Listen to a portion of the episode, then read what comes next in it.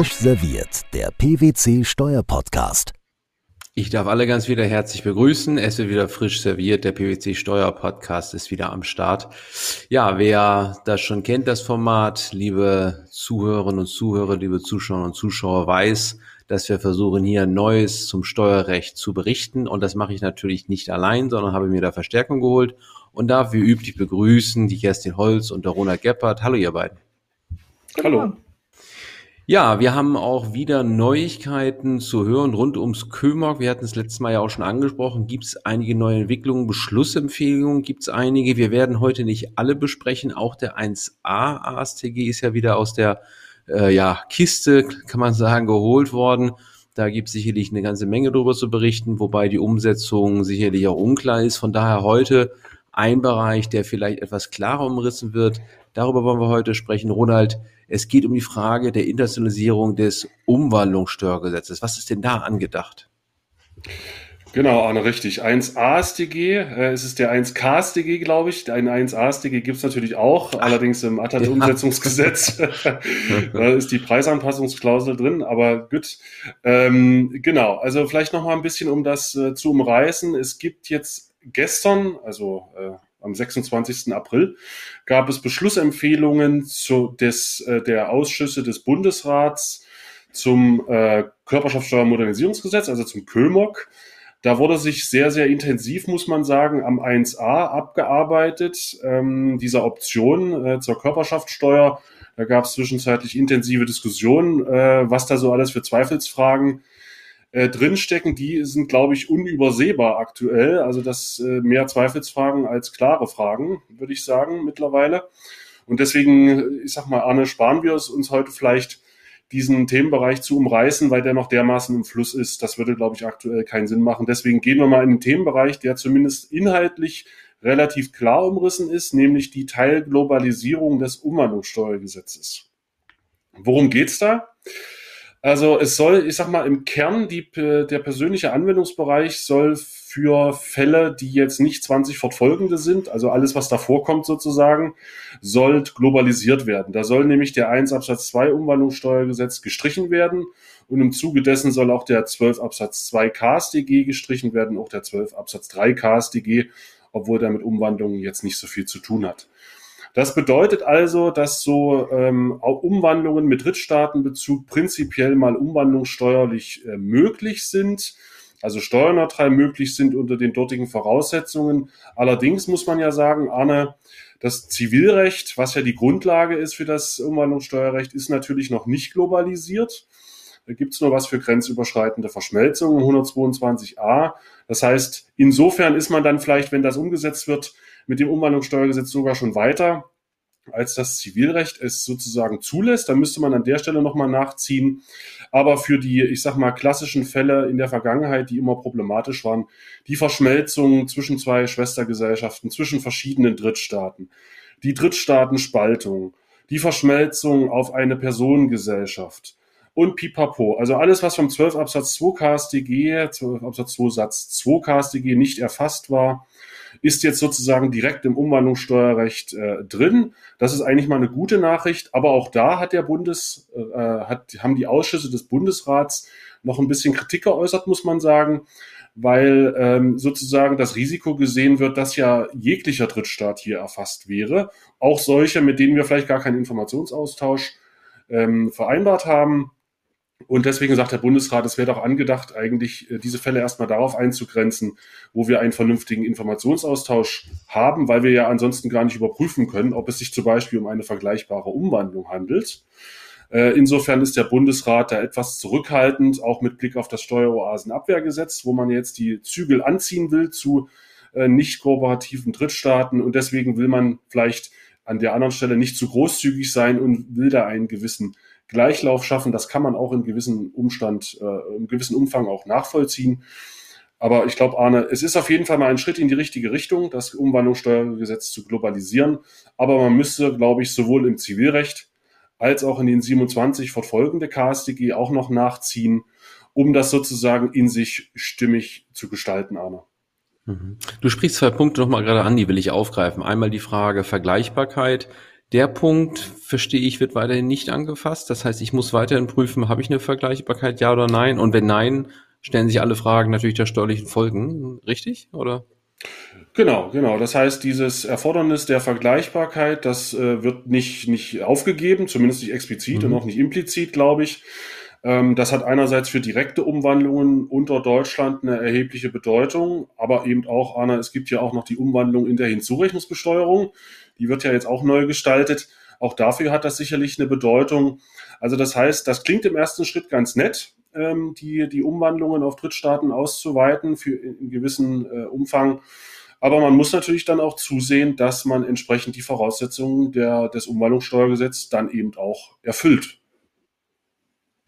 Und du hast auch den 27 KStG angesprochen, dass da was fehlt. Vielleicht kannst du das noch ein bisschen erläutern für alle, die dabei sind, damit man das noch besser versteht, wo da noch vielleicht noch ein Problem liegen könnte, ja. Genau, genau, Anne. Also es gibt der 27 KStG ist ja, so mal, ähm, anfänglich nur für inländische Fälle gemacht, also äh, steuerneutrale Einlagenrückgewehr ist ja das Stichwort. Ist dann mit dem SESTEC äh, in 27.8 ähm, 2006 war das, glaube ich, ist der, äh, ist der, äh, ist diese Einlagenrückgewehr für EU vielleicht auch EWR-Fälle, wissen wir nicht so genau, erweitert wurden. Jedenfalls gibt es keine gesetzliche Regelung für Einlagenrückgewehr im Verhältnis zu Drittstaaten. Wir haben immerhin äh, mittlerweile gefestigte Rechtsprechung, dass das auch in Drittstaatenfällen gehen muss, die Einlagenrückgewehr. Und eine gesetzliche Anpassung steht da noch aus. Es gibt da, glaube ich, Diskussionen, auch innerhalb der Verwaltung, wie man damit umgeht.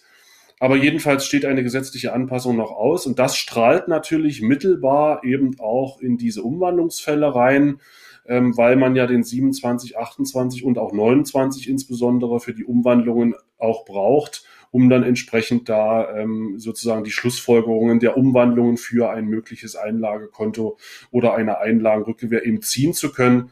Insofern besteht da sozusagen auch noch Bedarf, da, da nachzuziehen. Ja, vielen Dank, Rona. Also ganz spannend. Wir werden mal, äh, werden mal mit Spannung erwarten, ob das da weitergeht. Auf jeden Fall mal einen Schritt in die richtige Richtung, hast du gesagt. So können wir es, glaube ich, zusammenfassen. Vielen Dank. Kerstin, wir haben auch aus der Verwaltung einige Neuigkeiten. Schreiben schon ein bisschen älter jetzt auch, haben wir bis dato noch nicht besprochen, wollten wir heute mal aufnehmen. Stichwort 8D KSTG. Was sagt denn die Verwaltung zur Auswirkung des 8D KSTG? Genau. 8D KSTG ist ja der fortführungsgebundene Verlustvortrag. Die Regelung kam Ende 2016 ins Gesetz. Letztes Jahr im Sommer, im August war es, glaube ich, 2020, gab es da schon einen Entwurf zu. Und jetzt am 18. März hat die Finanzverwaltung ihr finales Schreiben veröffentlicht, mit 37 Seiten auch ausreichend Lesestoff. Ein Tag später, am 19. März, gab es dann die gleichlautenden Erlasse zur Anwendung der Norm fürs Gewerbesteuerrecht. 8d, was sagt er im Kern? Er sagt, man kann die Anwendung von Paragraph 8c, also den Untergang von steuerlichen Verlustvorträgen nach einem schädlichen Beteiligungserwerb, kann man vermeiden auf Antrag, wenn die betroffene Körperschaft in einem Beobachtungszeitraum denselben Geschäftsbetrieb unterhält. Und dann gehen die Verluste, wie gesagt, nicht unter. Sie werden fortführungsgebunden und gesondert festgestellt und können in den Folgejahren zumindest so lange verrechnet werden, bis kein schädliches Ereignis im Sinne des 8d Absatz 2 eintritt. Und die Finanzverwaltung nimmt jetzt zu vielen Tatbestandsmerkmalen und auch zu Rechtsfolgen Stellung. Alle können wir hier aus Zeitgründen nicht darstellen. Wir haben uns mal so ein paar Punkte rausgepickt. Zum einen sagte ich schon, das ist nur auf Antrag möglich. Der muss in der Steuererklärung gestellt werden, der Antrag. Und da ist die große Frage, wenn es in der erstmaligen Steuererklärung der Antrag eben nicht gestellt wurde, kann der später noch eingereicht werden. Da sagt die Finanzverwaltung, ja, das ist möglich. Bis zum Ende der Unanfechtbarkeit der Steuerfestsetzung kann noch ein Antrag gestellt werden. Allerdings, und das ist neu im Vergleich zum Entwurf, muss auch bei der Nachholung des Antrags darauf geachtet werden, dass der eben in einer berichtigten Steuererklärung dann formgerecht gestellt wird. Zu dieser Frage der Nachholung des Antrags gibt es mittlerweile auch Entscheidungen von zwei Finanzgerichten, FG Niedersachsen und Thüringen sind es, glaube ich. Ähm, allerdings ist das noch nicht höchstrichterlich entschieden, das muss man auch sagen an der Stelle. In dem einen Verfahren ist die Revision anhängig und zwar unter dem Aktenzeichen 1R3 aus 20. Also da muss man die höchstrichterliche Rechtsprechung noch abwarten. In einem anderen Kontext war der BFH da ein bisschen zurückhaltender mit Nachholung von anderen Anträgen. Bleiben vielleicht noch kurz beim Antrag. Beim abweichenden Geschäftsjahr lohnt sich auch noch mal ein Blick und zwar nicht nur ins BMF-Schreiben, sondern auch ins Gesetz. Denn ähm, im Gesetz steht, dass der Antrag in der Steuererklärung zu stellen ist für den Veranlagungszeitraum, in den der schädliche Beteiligungsertrag fällt. Und wenn man das BMF-Schreiben da an der entsprechenden Stelle liest, dann ist das ein bisschen abweichend. Und zwar ist der Antrag in der Steuererklärung für den Veranlagungszeitraum, in dem das Wirtschaftsjahr endet, in dem der schädliche Beteiligungsertrag fällt. Und wenn man die beiden Aussagen mal so auf einem ähm, gedanklichen Zeitstrahl visualisieren würde, dann kann man erkennen, dass das an den ein oder anderen Fall dann doch zu zwei unterschiedlichen Veranlagungszeiträumen führt. Also da ist Vorsicht geboten. Und auch diese Diskrepanz zwischen Gesetzeswortlaut und Auffassung der Finanzverwaltung ähm, spiegelt sich dann auch wieder beim Beginn und Ende dieses Beobachtungszeitraumes. Da gab es im Entwurf noch keine Ausführung zu. Jetzt im finalen Schreiben gibt es da auch Ausführungen zu. Und da ist eben auch so, dass der Wortlaut eher auf den Verhandlungszeitraum abstellt. Das äh, BMF-Schreiben aus Wirtschaftsjahr, also da muss man sich im Einzelfall dann schon ganz genau angucken, welche Veranlagungszeiträume hier betroffen sind. Ganz wichtig bei den Tatbestandsvoraussetzungen ist noch das Merkmal des Geschäftsbetriebes, denn nur wenn die Körperschaft denselben Geschäftsbetrieb, also einen hat, kann Paragraph 8d angewendet werden. Da enthält das äh, Schreiben viele Hinweise und auch Beispiele. Man kann sagen, die Finanzverwaltung vertritt eine sehr enge Auslegung des Begriffs. Also wenn man sich die Beispiele mal anschaut, ein Unternehmen produziert zum Beispiel Waschmaschinen und Schuhe, das sollen zwei unterschiedliche Geschäftsbetriebe sein oder auch zwei Restaurants in zwei unterschiedlichen Städten mit unterschiedlichem Namen und unterschiedlichem Angebot. Auch das sind zwei unterschiedliche Geschäftsbetriebe, sodass die Norm nicht zur Anwendung kommt. Möglich ist ein zusammengefasster Geschäftsbetrieb auch bei mehreren Betätigungen nur nach Auffassung der Finanzverwaltung in solchen Fällen, in denen zwischen diesen Betätigungen so ein unmittelbarer Förder- und Sachzusammenhang, so heißt es, besteht. Wenn man mal bei diesem Restaurantbeispiel bleibt, wäre das dann, wenn in den beiden Städten die Restaurants unter gleichem Namen, gleichem Angebot, gleichen Servicestandards, gleichen Aus, ähm, Außenauftritt und sowas geführt werden, dann kann das ein Geschäftsbetrieb sein. Aber auch nach Lektüre des BMF-Schreibens zu diesem Punkt bleibt, glaube ich, festzuhalten, dass ganz viele Auslegungsfragen noch offen sind. Und dann vielleicht noch kurz zwei Punkte zu den Rechtsfolgen. Einmal Stichwort Organschaft. Die Norm ist grundsätzlich nicht anzuwenden, wenn die Körperschaft Organträger ist. Das ist klar, das steht im Gesetz. Aber das BMF-Schreiben stellt jetzt klar, dass natürlich auf Ebene einer Organgesellschaft der 8D Anwendung finden kann. Das heißt, denn, wenn laufende Verluste einer Organgesellschaft vorliegen im Veranlagungszeitraum des schädlichen Beteiligungserwerbs, dann kann eben 8D zur Anwendung kommen und zwar vor Zurechnung des Einkommens zum Organträger. Und, und das ist ähm, ganz interessant, die Verluste, die dann nicht untergehen, werden natürlich dem Organträger zugerechnet und gelten auf dessen Ebene dann auch nicht mehr als fortführungsgebundene Verlustvorträge. Und letzter Hinweis vielleicht, Verhältnis stille Reservenklausel im 8d Absatz 2, das sind die, da sind die schädlichen Ereignisse ähm, geregelt, von denen ich von gesprochen habe, die also dazu führen, dass so ein fortführungsgebundener Verlustvortrag untergehen kann zum Beispiel wenn der Geschäftsbetrieb eingestellt wird oder noch ein neuer Geschäftsbetrieb aufgenommen wird. Und ähm, da steht eben das ähm, im BMF-Schreiben jetzt, man kann dann die stille Reservenklausel des 8c anwenden, denn das ergibt sich auch schon aus dem Gesetz. 8d Absatz 2 verweist dort auf die stillen Reservenklauseln. Und die Verlustvorträge, die dann erhalten bleiben aufgrund der Anwendung der Klausel, die sollen auch nicht mehr fortführungsgebunden sein. Also ich könnte jetzt noch mhm. weitermachen, aber ich glaube, an dieser Stelle reicht erstmal. genau, das BMF-Schreiben erhält, also enthält viele Ausführungen. Einige sind begünstigend, andere sind sehr einengend. Viele Zweifelsfragen bleiben natürlich auch offen. Aber zumindestens haben wir jetzt mal eine Grundrichtung, wie die Finanzverwaltung diese Norm auslegt. Ja, vielen Dank. Also ich glaube, der Organschaftsfall, der ist nochmal, glaube ich, ganz spannend, der auch mal leicht untergeht. Ich glaube, da empfiehlt sich nochmal genaue Lektüre, weil das in der Tat durchaus auch vorteilhaft sein kann. Ansonsten haben wir noch einen Satz Mindestbesteuerung, gibt es auch einen äh, Satz zu, ne, wie ich es richtig sehe. Mindestbesteuerung, Literatur ja stark diskutiert. Ich glaube, die Verwaltung spricht sich jetzt dafür aus, dass die wohl zur Anwendung kommen soll, genau. auch, ne? Meine ja, Erinnerung. Genau. Ja, so ist also das, von ja. daher auch dort auch ein paar Aussagen, die vielleicht da nicht so vorteilhaft sind. Aber vielen Dank, Kerstin, für den schönen Überblick. Ansonsten in der Tat lohnt sich die Lektüre des Schreibens sehr, sehr, sehr detaillierte Regelungen und ähm, glaube hier so ein, ein erster Überblick. Vielen Dank.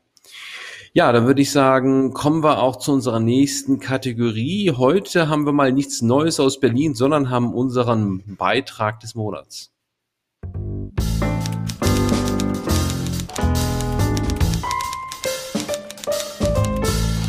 Aufsatz des Monats.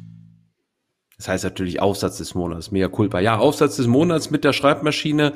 Heute wieder dabei der Florian, Florian Holle. Florian, deine Schreibmaschine hast du vielleicht nicht dabei, aber du hast vielleicht einen Beitrag mitgebracht oder einen Aufsatz. Welchen Aufsatz wollen wir denn heute mal vorstellen als Aufsatz des Monats?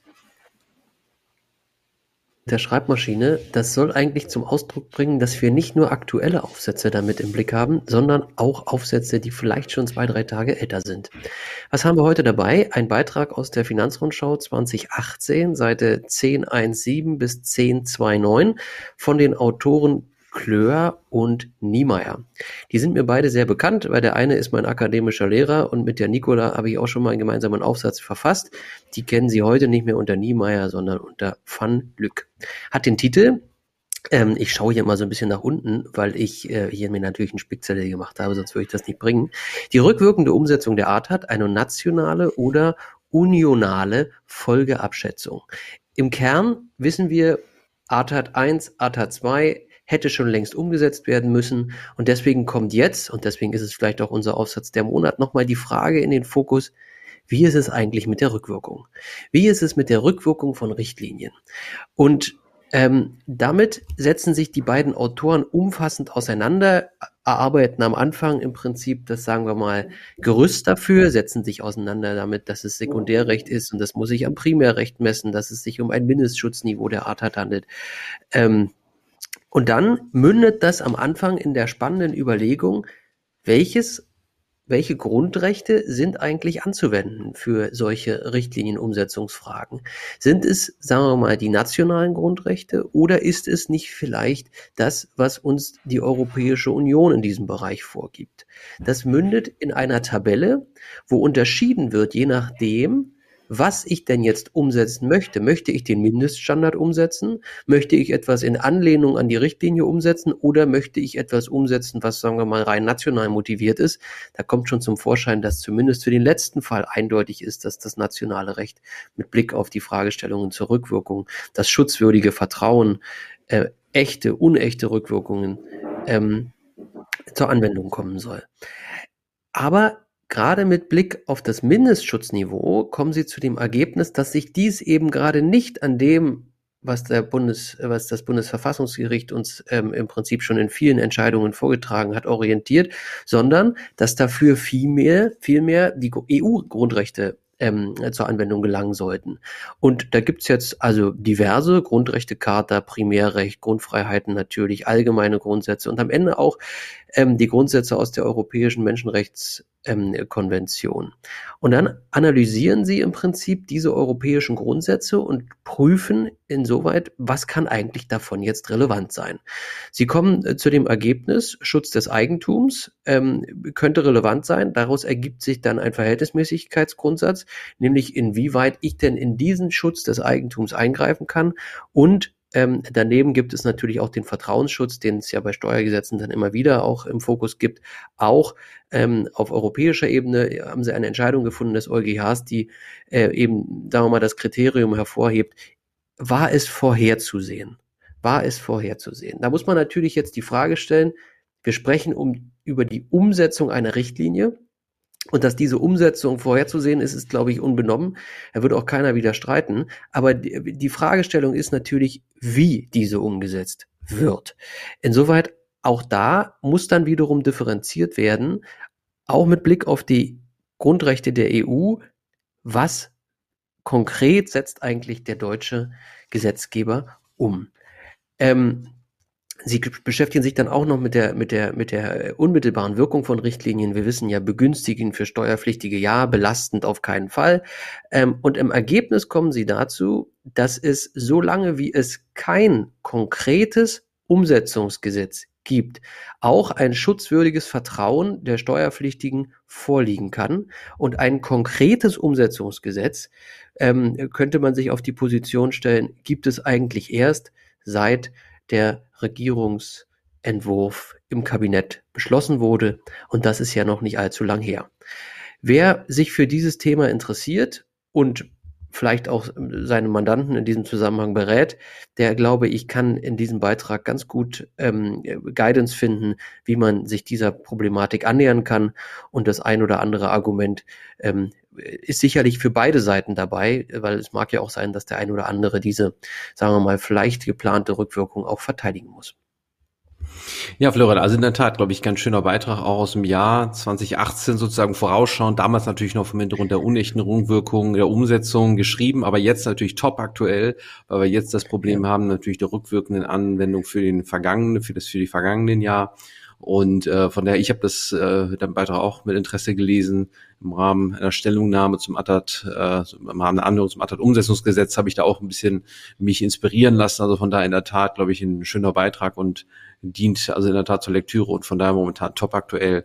Von daher, also in der Tat allen. Man, man, ja, man Herz muss sich eigentlich nur an, man muss sich eigentlich nur an den Stellen, wo Frühjahr 2019 steht, im äh, Frühjahr 2021 vorstellen. Dann glaube ich, ist das brandaktuell und als ob es gestern veröffentlicht wurde, ja. So ist das. Also von daher schöner Beitrag. Und jetzt habe ich noch eine Frage. Bei dir natürlich wie üblich. Ich sehe da jetzt ein blaues Buch. Das ist Babyblau. Ich kann wirklich nicht ja. erahnen, was es ist. Da bin ich jetzt ganz gespannt. Ja, das ist. Ich habe heute, ich habe heute äh, zwei Highlights zumindest bei. Das erste ist, äh, hat mir der Kollege Michael Oskamp ähm, letzte Woche, glaube ich, Donnerstag oder Freitag äh, ähm, gegeben den Tipp. Es lebe der Generalist. Warum gerade Sie in einer spezialisierten Welt erfolgreich sind. Ich weiß nicht, was der Michael mir damit sagen wollte. Ja, ich bin auch noch nicht ganz so weit, aber ich habe zumindest mal begonnen. Und darunter, ja, darunter liegt also ein absolutes Highlight meiner kleinen heimischen Bibliothek.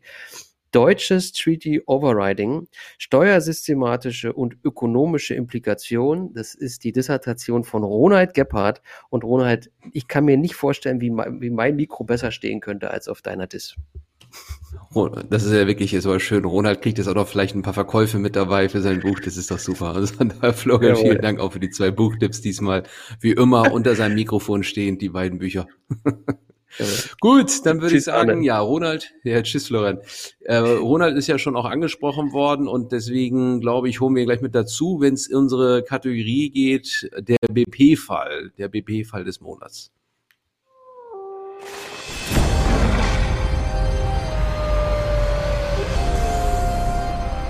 BP-Fall des Monats. BP-Fall des Monats, hier eigentlich fast eine der Lieblingskategorien unserer kleinen Familiensendung. Eigentlich sollte es immer ähm, ein Monatsfall werden. Wir haben so viele BP-Fälle, dass wir schon in jeder Ausgabe einbringen. Also von da passt die Kategorie gar nicht mehr. Ronald, was hat die BP dieses Mal denn mitgebracht? Was haben wir dafür für, für interessante Fälle? Also noch ganz kurz zurück zu Florian. Äh, leider bringt das jetzt verkaufstechnisch gar nichts, weil ich nämlich mein Honorar äh, ob einer niedrigeren Druckkosten abgegeben habe, selbst wenn das jetzt hundertmal verkauft wird, ich krieg davon nichts. Aber trotzdem vielen Dank, Florian, das ist ganz nett. Ähm, das Bundesverfassungsgericht hat es trotzdem nicht interessiert, was ich da geschrieben habe, aber gut, immerhin. So, also vielen Dank, ähm, äh, Arne, genau, also BP-Fall des Monats. Wir haben heute wieder was äh, mitgebracht, was, glaube ich, viele interessiert oder viele auch betreffen könnte. Es geht so, ich sag mal grosso modo, um das Thema Auftragsforschung und Rechteüberlassung Schrägstrich 50a. Also es ist so, dass es ja in vielen Konstellationen Fälle gibt, wo man sich möglicherweise eines Ausländers bedient, um zum Beispiel ein, irgendwas programmieren zu lassen oder eine Software entwickeln zu lassen oder, oder, oder, you name it. Und dann stellt sich immer die Frage, ob denn eigentlich im Zuge dieses Rechtsverhältnisses der Ausländer dem Inländer in irgendeiner Form ein Recht überträgt oder überlässt und die entsprechende Entgeltzahlung für dieses Recht dann in Deutschland einerseits nach 49.1 Nummer 2f der beschränkten Steuerpflicht bei dem Ausländer unterliegt und äh, die Steuererhebung dann beim Inländer anknüpft und sagt, dieser Inländer muss dann auf das Entgelt eine Abzugssteuer nach 50a einbehalten. Da gibt's jetzt gerade einen aktuellen Fall, wo genau diese Frage im Raum steht und die Betriebsprüfung sich auf den Standpunkt stellt, dass bei diesem konkreten Fall ähm, ein Auftragsforschungsverhältnis entstanden ist, welches dazu führt, dass hier übertragen werden nach Deutschland. Ähm, da muss man natürlich immer im konkreten Einzelsachverhalt, Arne, sich anschauen, in wessen Händen da eigentlich ein Recht entsteht und wer an wen ein Recht überträgt oder überlässt. Äh, gemeinhin gibt es immer mal Meinungen, dass bei einer Auftragsforschung das Recht direkt im Inland entsteht, beim Auftraggeber. Das kann so sein, das muss aber auch nicht so sein. Von daher ist da immer äh, Vorsicht geboten, dass man da im Einzelsachverhalt sich mal anschaut, wo eigentlich rechtlich sozusagen als Vorfrage zum Steuerrecht, muss man sagen, in wessen Händen Rechte entstehen, Urheberrechte, gewerbliche Schutzrechte, andere Rechte und an wen dann entsprechend diese Rechte übertragen oder eben überlassen werden. Die Total Buyout Rechtsprechung, Arne, die wir ja leidlich kennen, wo der BFH ja gesagt hat im Kern, dass urheberrechtlich geschützte Rechte praktisch nie übertragen werden können. Die spielt da sicherlich auch noch eine Rolle weil das Urheberrecht am Urheber sozusagen klebt. Das wird er nicht los als Persönlichkeitsrecht und deswegen kann sowas gegebenenfalls, äh, nicht immer, aber gegebenenfalls nur eine Überlassung und keine Übertragung sein und wäre damit immer quellensteuerpflichtig. Das muss man dann sicherlich auch im Blick behalten. Wobei, Arne, ich glaube, die Total Buyout Rechtsprechung, da wollen wir heute nicht so im Detail drauf eingehen, aber die wird, glaube ich, ähm, an vielen Stellen überinterpretiert, bin ich der Meinung. Ähm, von daher muss man da mal, glaube ich, äh, die Kirche auch im Dorf lassen, was das Thema angeht. Und ich denke aber, in den Betriebsprüfungsfällen muss man sich auf das Thema sicherlich einstellen. Aber es gibt da genug Argumente, dass das hier keine Quellensteuerpflicht auslösen sollte. Und damit gebe ich erstmal wieder zurück an dich, Anna. Ja, welche Argumente sind es denn, würde ich mich fragen. Und jetzt ähm, auch die Frage, sehen wir jetzt in der Breite, dass das jetzt also aufgegriffen wird? Also es gibt durchaus einige Fälle, ähm, wo, das, wo das jetzt hochkommt. Also in der Breite würde ich jetzt noch nicht sagen. Also ich kenne jetzt sicherlich auch nicht jeden Fall, aber jedenfalls ist es nicht so, dass man jeden Tag damit belästigt wird mit dem Thema. Aber es kommt immer mal wieder rein. Ähm, ja, also es gibt ja verschiedene Argumente. Ähm, das erste Argument wäre ja, das wäre das einfachste Argument zu sagen, das Recht beim Auftraggeber im Inland. Ähm, und deswegen wird da nie was überlassen oder übertragen, äh, sondern es wird halt einfach sozusagen im Auftrag geforscht und das Recht, äh, das daraus fließende Recht aus dieser Forschung entsteht direkt im Inland. Das wäre natürlich ganz schön, ähm, aber ich glaube, das ist rechtlich vielleicht im, je nach Sachverhalt auch nicht immer so ähm, die Patentlösung, weil letzten Endes ist es so, wenn ich mir zum Beispiel eine Software programmieren lasse oder ein, oder ein Computerprogramm, dass dann sicherlich da im Ausland ja irgendein Urheber sitzt, eine natürliche Person, nur natürliche Personen können ja Urheber sein, an, bei dem natürlich erstmal dieses Urheberrecht entsteht der das möglicherweise dann an seinen Arbeitgeber irgendwie abtritt, in Anführungsstrichen, also die Verwertungsrechte daraus abtritt und letztlich sich die Frage stellt, ob nicht vielleicht am Ende des Tages, je nach Sachverhalt, dann dieses Verwertungsrecht nach Deutschland übertragen oder eben überlassen wird. Und daran entscheidet sich, glaube ich, die Frage, ob das hier ein Übertragungsvorgang ist oder ein Überlassungsvorgang oder vielleicht, ob es nie zu einer Übertragung oder Überlassung kommt, weil das Recht direkt im Inland entsteht. Also ich glaube, diese drei Varianten gibt es da eben und die muss man sich anhand des konkreten Sachverhalts dann mal anschauen. Also Ronald, vielen Dank. Ganz spannendes, ganz spannender Fall. Ich gucke mal gerade Kerstin rüber. Noch irgendwas von deiner Seite, was wir noch ergänzen müssen? Ich glaube, Ronald hat das schön dargestellt. Also erstmal würde ich sagen, auch wunderbar. Dann ja, vielen Dank. Müssen wir da also einen Blick drauf haben und schauen mal, also ob da mal irgendwann auch die Gerichte sich damit beschäftigen werden. Ähm, vielen Dank, Ronald, für die Darstellung des BP-Fall des Monats.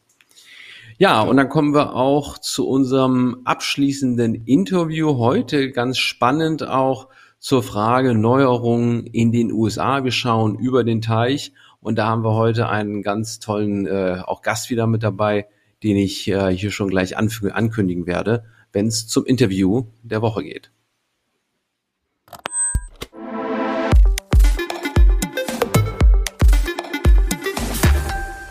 Interview Ja, und wir kommen zu unserer Kategorie, die beliebte Kategorie des Interview. Und ich freue mich sehr, dass wir heute einen besonderen Gast dabei haben. Und zwar haben wir heute Steuerattaché aus Washington dabei, Sandy Radmanisch. Herzlich willkommen. Ja, danke für, ähm, für die Einladung. Ich freue mich, dass ich äh, das Interview mit Ihnen führen kann. Ja, vielen Dank. Ja, schön, dass Sie dabei sind. Wir sind ja auch noch in Zeiten von Corona und Covid-Krise und wir wissen, in den USA ist man schon ein Stück weiter. Darf ich fragen, Frau Radmanisch, geimpft? Sind Sie schon geimpft oder? Ich bin schon geimpft, ja. Ich habe meine zweite Impfung vor zwei Wochen bekommen. Das heißt, äh, also nach den wissenschaftlichen Aussagen dürfte ich jetzt ähm, so ziemlich alles machen. Äh, muss natürlich immer noch Maske tragen, weil ich potenziell auch immer noch eine Gefahr für andere darstellen kann. Aber ansonsten fühle ich eine mhm. ganz große Erleichterung dadurch. Das können wir uns gut vorstellen. Wir hoffen alle, dass wir auch in Deutschland bald dann folgen an der Stelle. Also schön, wunderbar. Ja, ja Frau Radmanisch, wir wollen heute aber gar nicht über Corona-Krise und, und äh, sprechen, sondern eigentlich eher über, über die Steuerpolitik, vor allem die Steuerpolitik in den USA. Und da freut uns sehr, dass, dass Sie mit dabei sind, weil da passiert momentan doch eine ganze Menge.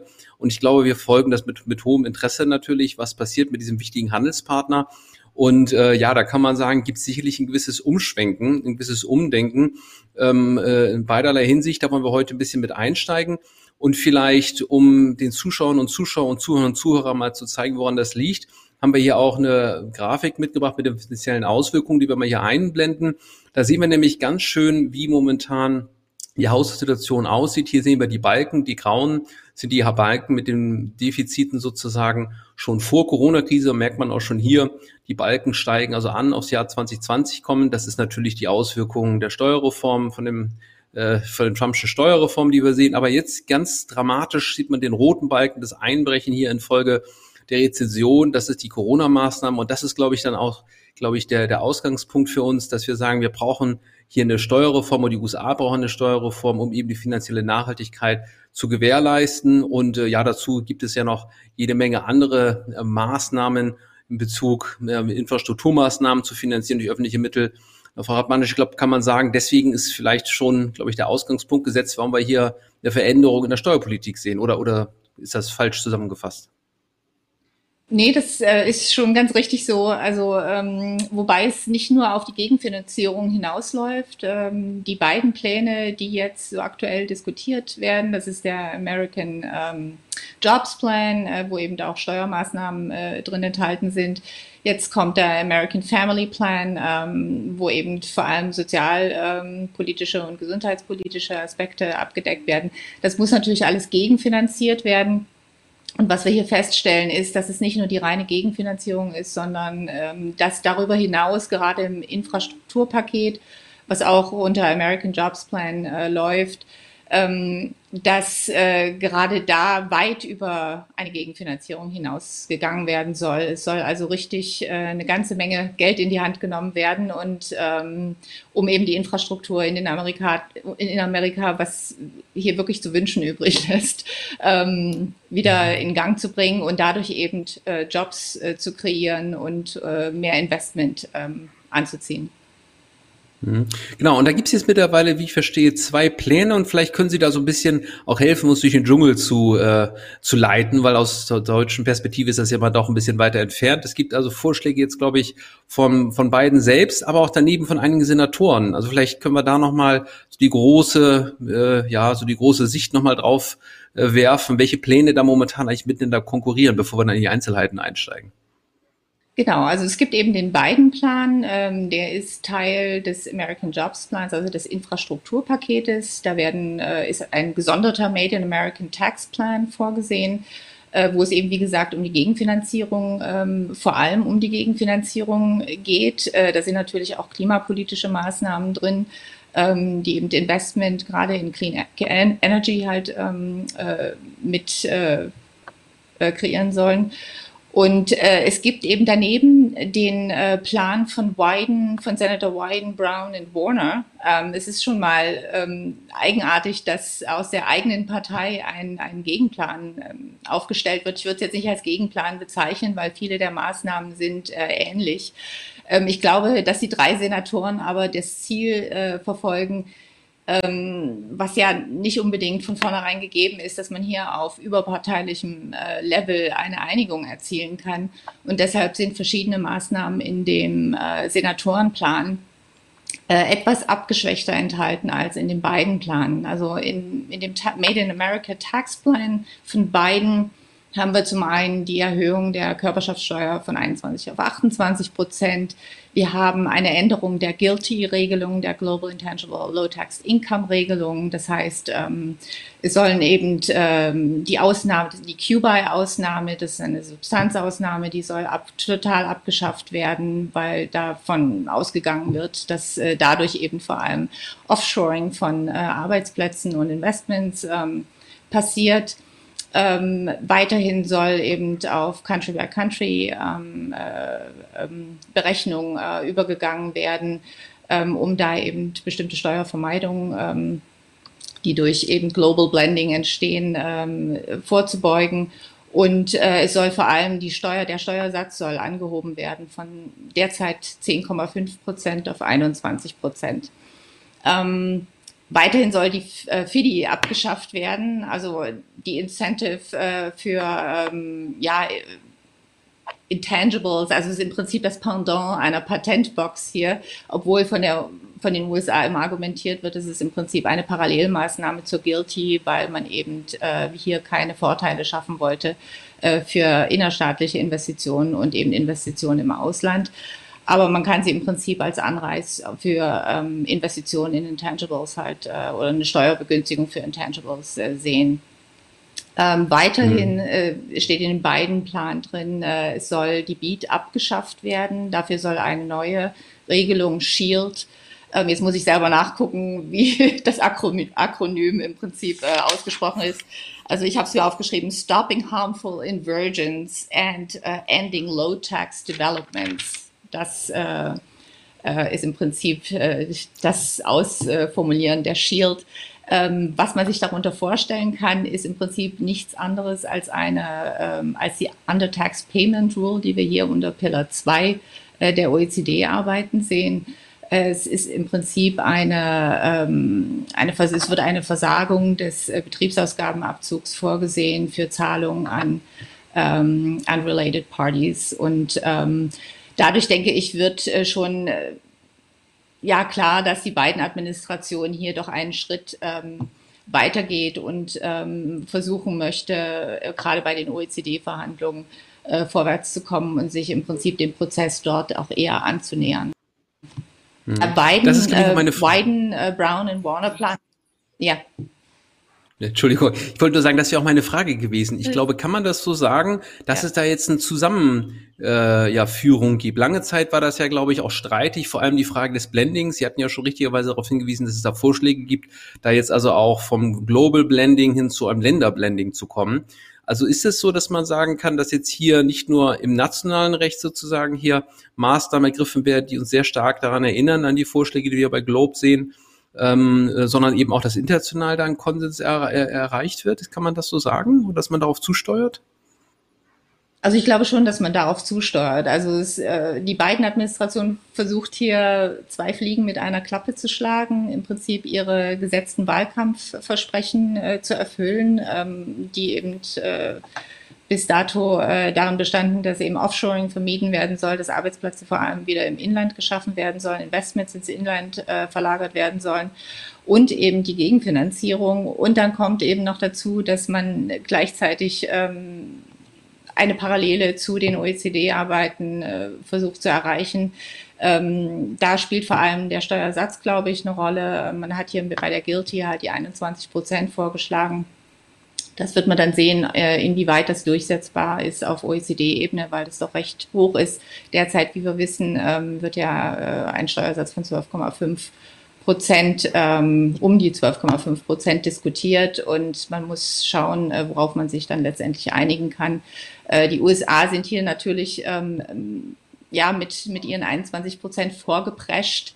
Und äh, deren Interesse ist ganz klar, äh, alle anderen Länder äh, mit ins äh, Boot zu holen und versuch, zu versuchen, halt einen äh, möglichst hohen Mindeststeuersatz äh, zu vereinbaren.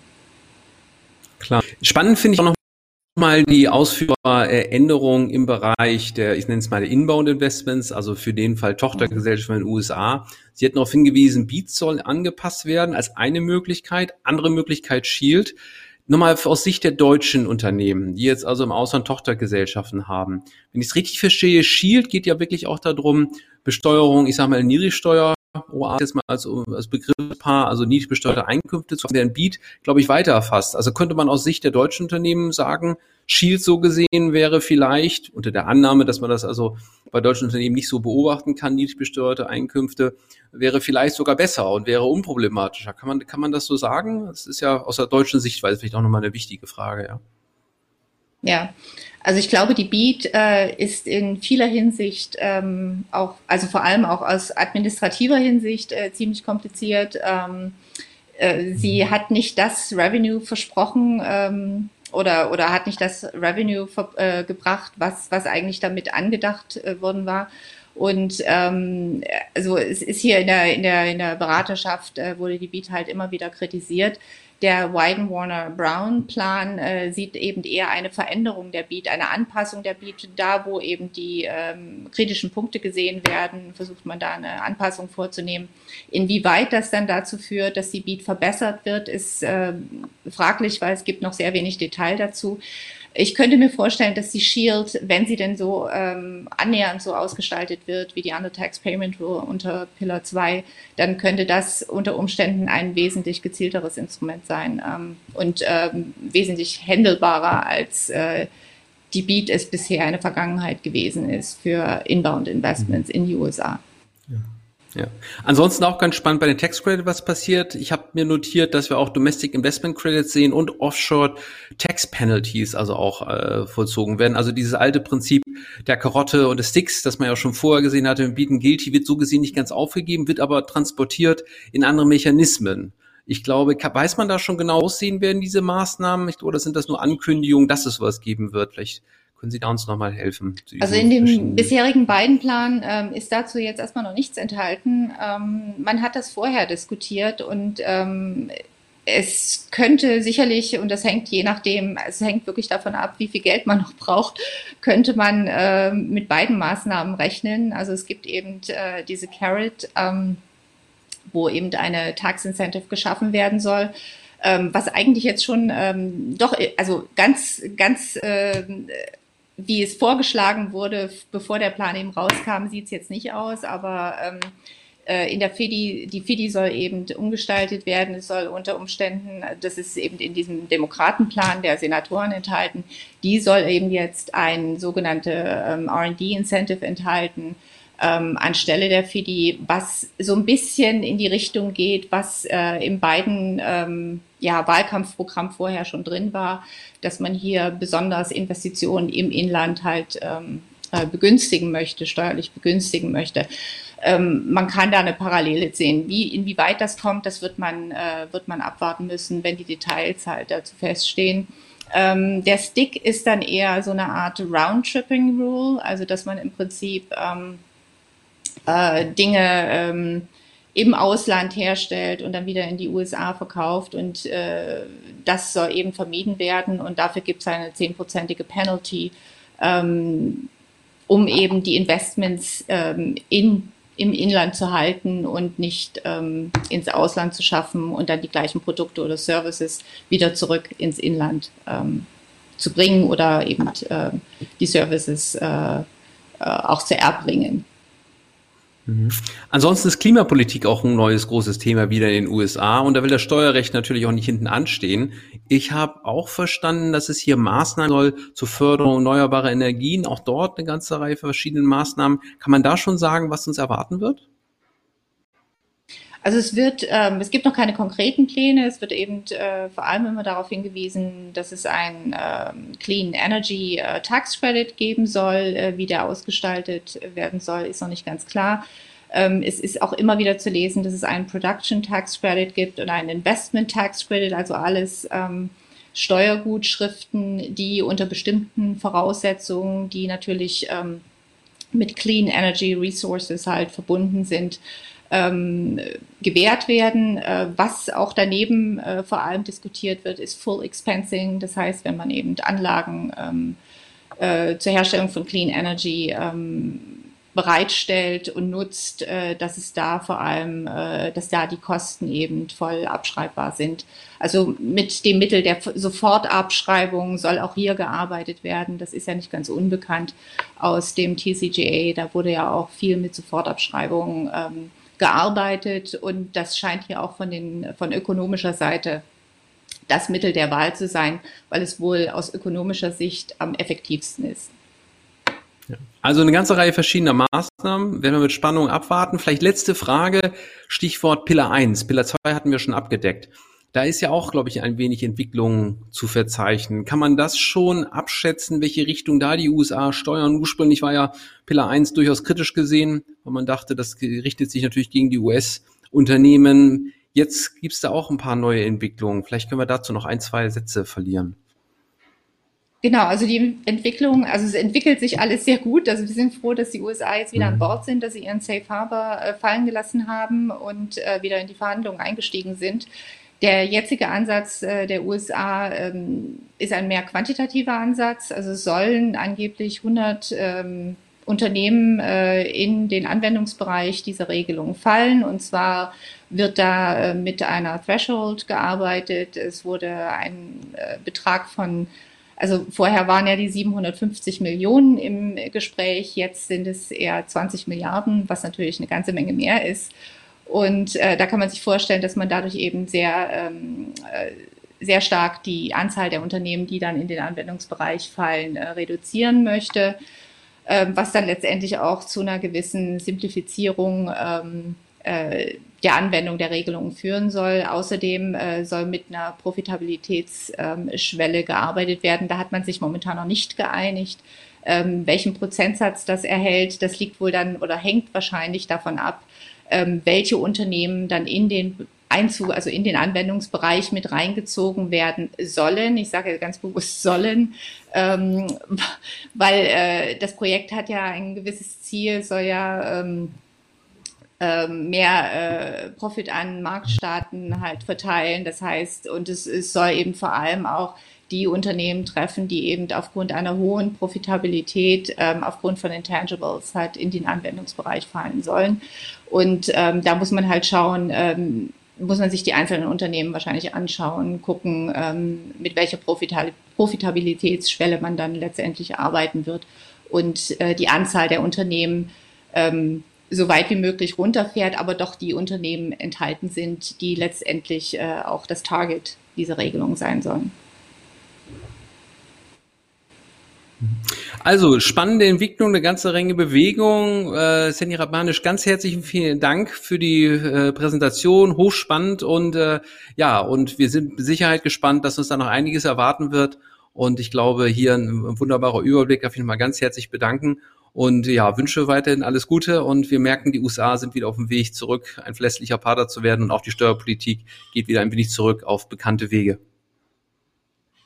Ich danke Ihnen auch, dass ich das Interview führen durfte. Es bleibt mit Sicherheit spannend und äh, wir werden die Entwicklung hier weiterverfolgen. Ähm, ja, vielen Dank erstmal. Alles Gute über den Teich, würde ich sagen. Und ja, dann würde ich, würde ich sagen, haben wir unsere fünfte Ausgabe auch beendet. Darf mich nochmal wieder ganz herzlich bedanken für das Interesse und hoffe, es ist wieder ein bisschen was dabei gewesen. Die nächste Ausgabe kommt bestimmt in zwei Wochen wieder mit spannenden Themen. Ich will noch nicht zu viel verraten, aber wir haben eine ganze Reihe von ähm, Ideen, von Themen, die wir präsentieren wollen. Auch bei Gästen nochmal die, äh, ja, der Hinweis, Wünsche werden gerne entgegengenommen. Unten nochmal hier auch die E-Mail-Adresse, wo man also sozusagen die Wünsche hinschreiben kann. Und äh, ja, ich darf mich, wie gesagt, bedanken und äh, freue mich dann auf die nächste Ausgabe. Bis bald. So, jetzt hat Arsen uns gesagt, wir dürfen eigentlich nicht viel sprechen, weil die Credits nicht so lang sind. Florian Ronald, Kerstin. Also wir müssen uns kurz diesmal halten. Weil die Credits sonst so langsam laufen wie eine Schildkröte. Aber Arsen, hast du schon mal eine Schildkröte unter Wasser gesehen? Da wird die dynamisch. die hat er nicht im Blick gehabt, ja. Ja, also, heute Ausgabe war fein auch mal wieder, oder? Ja, ich bin ja, dass ich mal was anderes machen durfte als Bericht aus Berlin. Das, ähm, das finde ich gut. Ja. Vielleicht irgendwann traue ja, ich mich mal, mal was inhaltlich, ne? an was an was inhaltliches traue ich mich irgendwann mal ran. Das brauche ich noch nicht.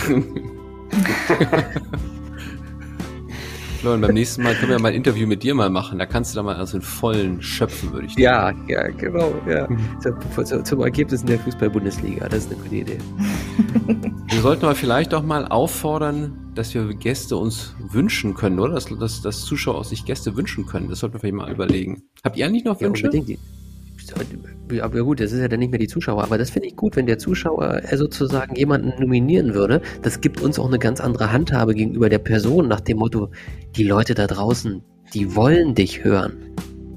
Ja, das ist die Macht des Volkes, das stimmt. Also ich glaube, wir sollten das demnächst einfach nochmal aufrufen, Aufruf starten, oder? Die E-Mail-Adresse wird ja, die lässt, lässt Asien ja immer einmal einblenden, also da können gerne Vorschläge hingeschickt ja. werden. Genau. Nominierung. So, wir sollten aber nicht zu lange machen, Jungs. Also Ja, das von stimmt. daher.